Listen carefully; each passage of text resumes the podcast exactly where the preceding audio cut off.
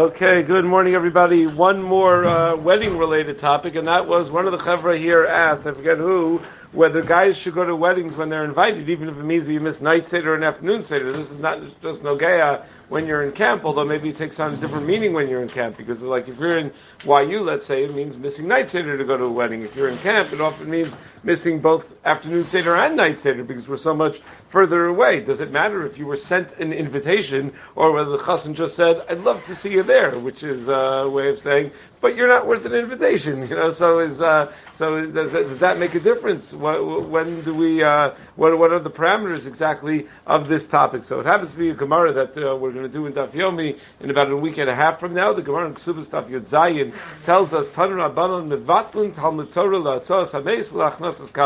that we are mevatel Talmud Torah for the sake of both Hotzas Hameis and Hachnasas Kala. And the Gemara doesn't leave it at that. Amru Allah al Rabbi Rabbi Ilai. They said about Rabbi Rabbi Ilai, Shay Mevatel Talmud Torah that he would do this very thing. He would be Mevatel Talmud Torah for the sake of Hachnasas Kala. Bamedvar Mamurim Kishaeni Mo Kol Tzorcho. Avuyeshi Mo Kol Tzorcho Ein Mevatlin. And then the Gemara adds a caveat that that's only if they don't have whatever they need. But if they already have whatever they need, then you're not mevatel Talmud Torah. And then the Gemara goes on to say, how much does a mace need? Well, it depends on the mace. Meaning the, the ensuing discussion about kol tzarcho is only about a mace. It's not about a kala. The Gemara never asks, how much does a kala need? The Gemara asks, how much does a mace need? And it says it depends. If the mace is mande kari vitani, if he's a person who's uh, who's learned Torah during his lifetime, so there's an Indian that just like the Nesina Satorah was with Shishim Ribo, the Netilas Torah should be with Shishim Riba, there should be 600,000 people. And the man Masni Leslie Shira, if a person actually taught Torah to others,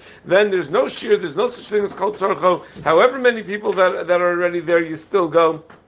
But the implication is that the mitzvah to be misameach chasen v'kala, for our purposes, that's what we're focused on, the mitzvah is so great that you're mevatel Torah for it. Makes a lot of sense, considering the importance of the mitzvah of achnasas kala in the uh, Chazal and in Poskim. The Ezer, the Tur in Ibn Ezer, Simon writes, mitzvah gedola l'sameach chasen v'kala. Shulchan Aruch just says mitzvah l'sameach chasen v'kala, but the Tur says mitzvah gedola l'sameach chasen v'kala. Gemara Brachos Davavam Beis, uh, that um, Mesamech Chasen V'Kala Kilu Hikrav Karben Toda, and Mesamech Chasen V'Kala is Kilu Bana Achas Michurvos Yerushalayim. So all of these very nice things about being, Mesamech Chasen V'Kala. So the Rambam in Hilchos Evel Perik Yadalit Halach Aleph paraphrases a Mishnah, and he says Elu and Gemilus after he lists all sorts of Gemilus Chasadim, including Achnasas Kala, he says Elu and Gemilus Chasadim Shabagufo Shein Lahem Shir that there's no shir to these uh, types of Gemilus Chased. Now the Mishnah in the first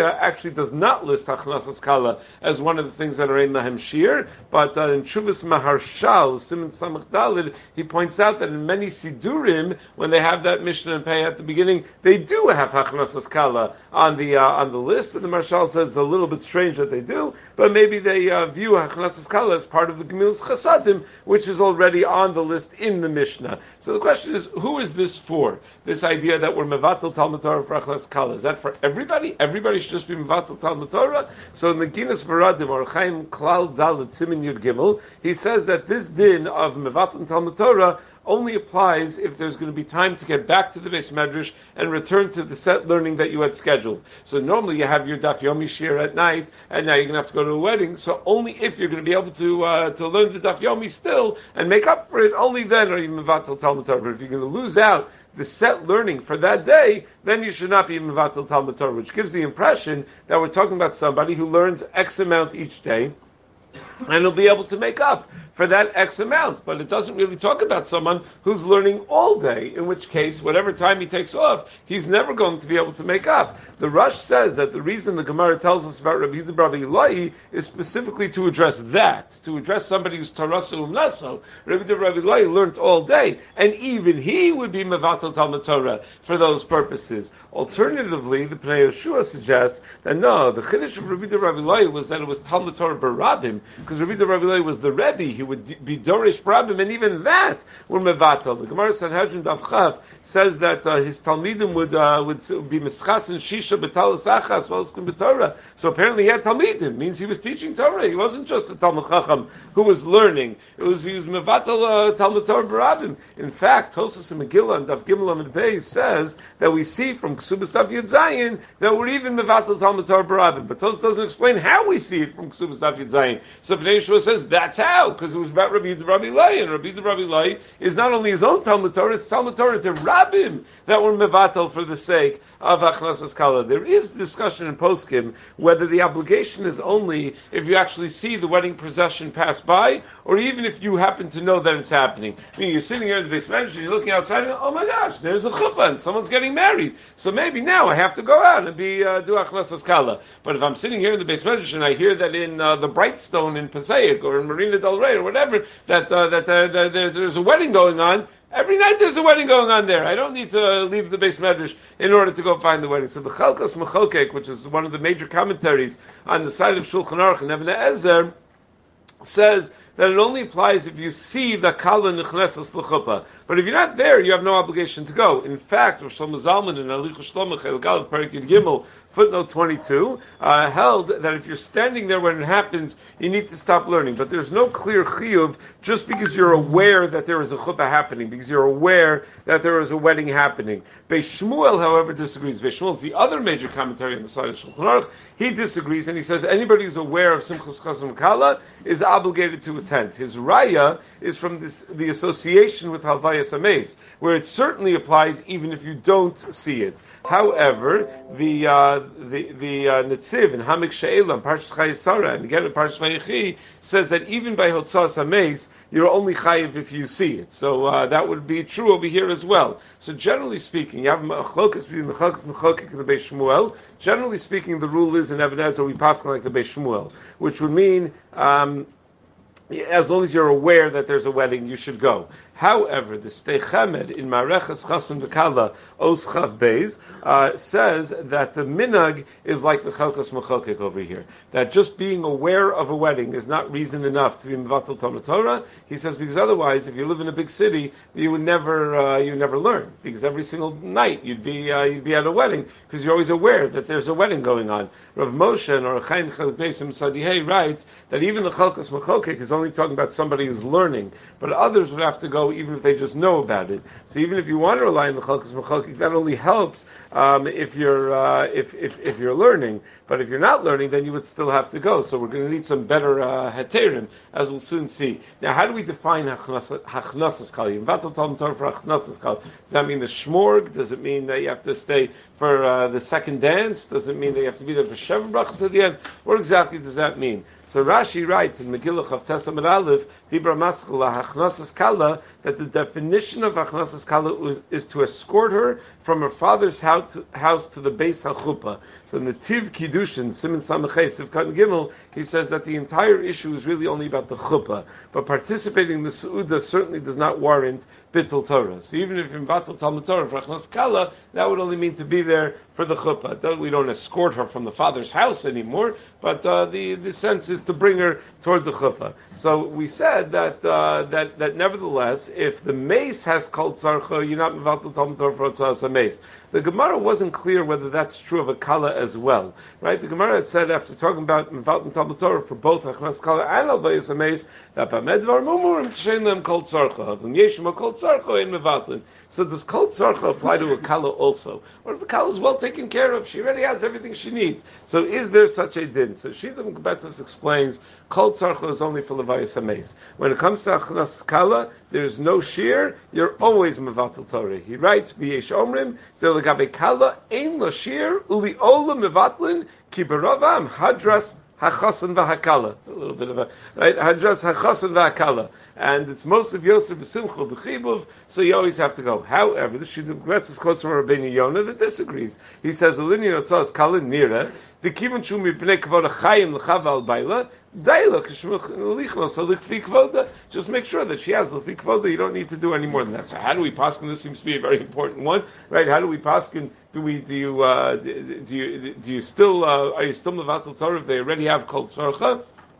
So Shulchan Aruch and the Ramah Ezra Simon Samachay just say that Imvatal Talmud Torah Kala, and they make no such distinction between Kol Tzarcha and not Kol Tzarcha. In Hilchos Avelus, when it talks about Hilchos Sameis, they do make such a distinction, but not when it comes to uh, Kala. The Drisha quotes Yesh Mishiomer that that's only uh, that it's only a mitzvah but not a chova, and that's why the Gemara emphasized Rabbi Rabbi Lai because he was such a big tzaddik that uh, he did something that was not even uh, uh, incumbent upon him. However, in the, he conclude the Prisha concludes that the real Chiddush of Rabbi Lai was that he was Tarasu Naso, and that Lechora this is a chova, not just a mitzvah. Okay, so let's assume for a moment that a kol tzarcha might even apply to a kala, right? As we said, it's machlokas rishonim. So how would we define kol tzarcha? How do you know if a kala has kol tzarcha? So Rav Vosner and Shevet Alevi, Chelik Zayin, Sim Reish Gimel says, kol tzarcha means there's a minion. If there's a minion there, then they have kol tzarcha. Okay, so then every wedding that you're aware of, other than the very first corona weddings, right, uh, you know, you know that they have kol tzarcha without you.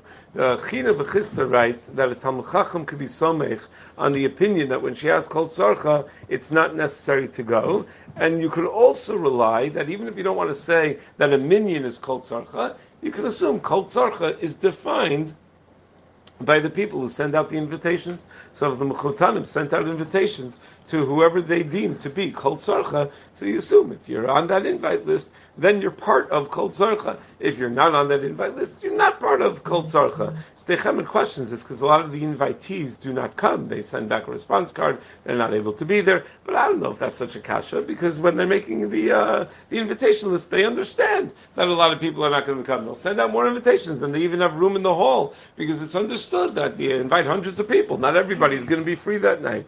So is there any limit to this? Meaning, the way we're making it sound now is that, first of all, there's many Rishonim that hold that the din of Kol Tzarcha doesn't even apply to Achnasas Kala. And that uh, many poskim hold that it's even if you're just aware that there is Achnasas Kala situation, that there is a wedding going on, that you have to be in Vatal Talmud Torah. And for that matter, if there's a funeral going on, to be in Vatal Talmud Torah. So uh, Rav Asher Weiss points out that, that in a big city, it, it would be crazy. Every single day would be a funeral. Every single night would be a wedding. You would never have any time to yourself because there's always things going on. And so Rav Asher says, obviously we can't spend all of our lives at funerals and weddings. And he says. Our day and age is not like it used to be. Zos lefnim Yisrael yashvu ish tachas kefano v'ish tachas teinaso b'kfarim u'bayaros lilo emtzei tachbura v'tikshores. It used to be people lived in small villages. They had no uh, mass communication. Shal yadam hashmuz v'anashim ovrim b'zman muat miksei arts ha'katzeu where someone sends out a WhatsApp and it goes to the whole world in like a matter of seconds. Uh, you know, from uh, from NCSY, Kol Rav Schachter eats one little bug and every everybody, the whole world sees it, and it's uh, and it's uh, and and, and, and your bubby is forwarding it to you. Did you see this? Right? So uh, bubby actually forwarded it to me. Right? Did, did, did you did you right? So so so uh, that that uh, you know you, you don't you don't have that. You didn't have that. Umitokav hametzias so yemutal al yoshrei ayaros v'ashchunos says kabul l'shcheneim v'yoshrei shchunoseim v'yemei tsar kibiyemei simcha. So in those days, part of a community meant they had to be there for people in their times of tsar and their times of simcha because you're all they had. They only had the people that were local to them.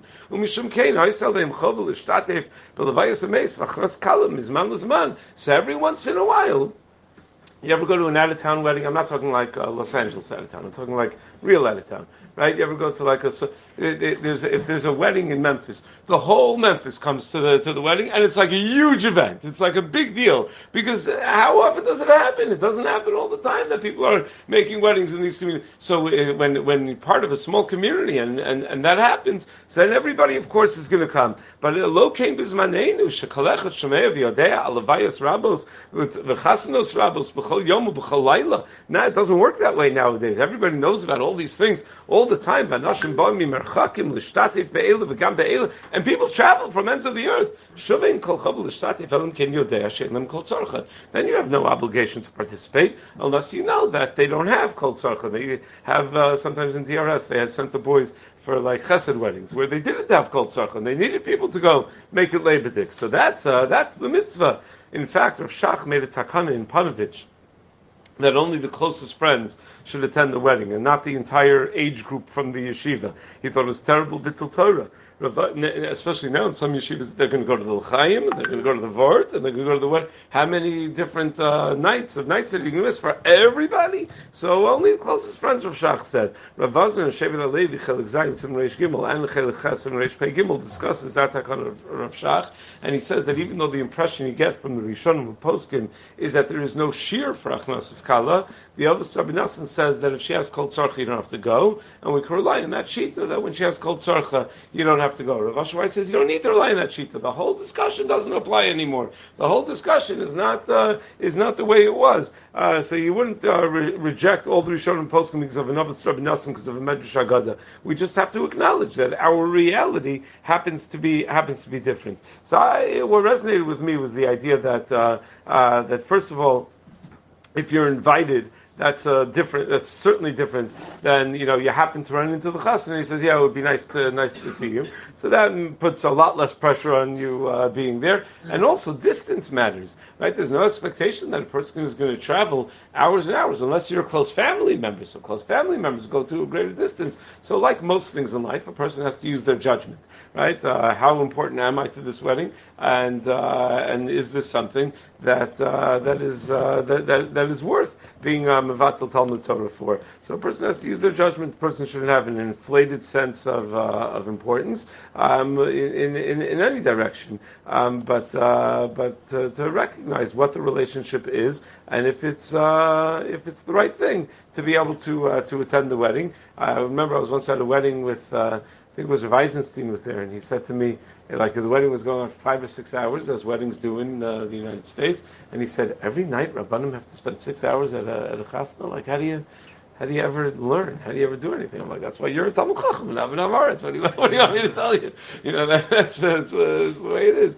So um, anyway, so uh, so again, most the, the, to, just to, to quickly recap, the, uh, there is a machlokas whether the din of kol tzarcha applies to a kala. There is a machlokas uh, what kol how to define kol tzarcha. There is a machlokas whether it's even if you just know about it or only if you see it. So there are plenty of reasons to go in both directions on this, and that's why ultimately at the end of the day, a person has to use a fair amount of common sense. Okay.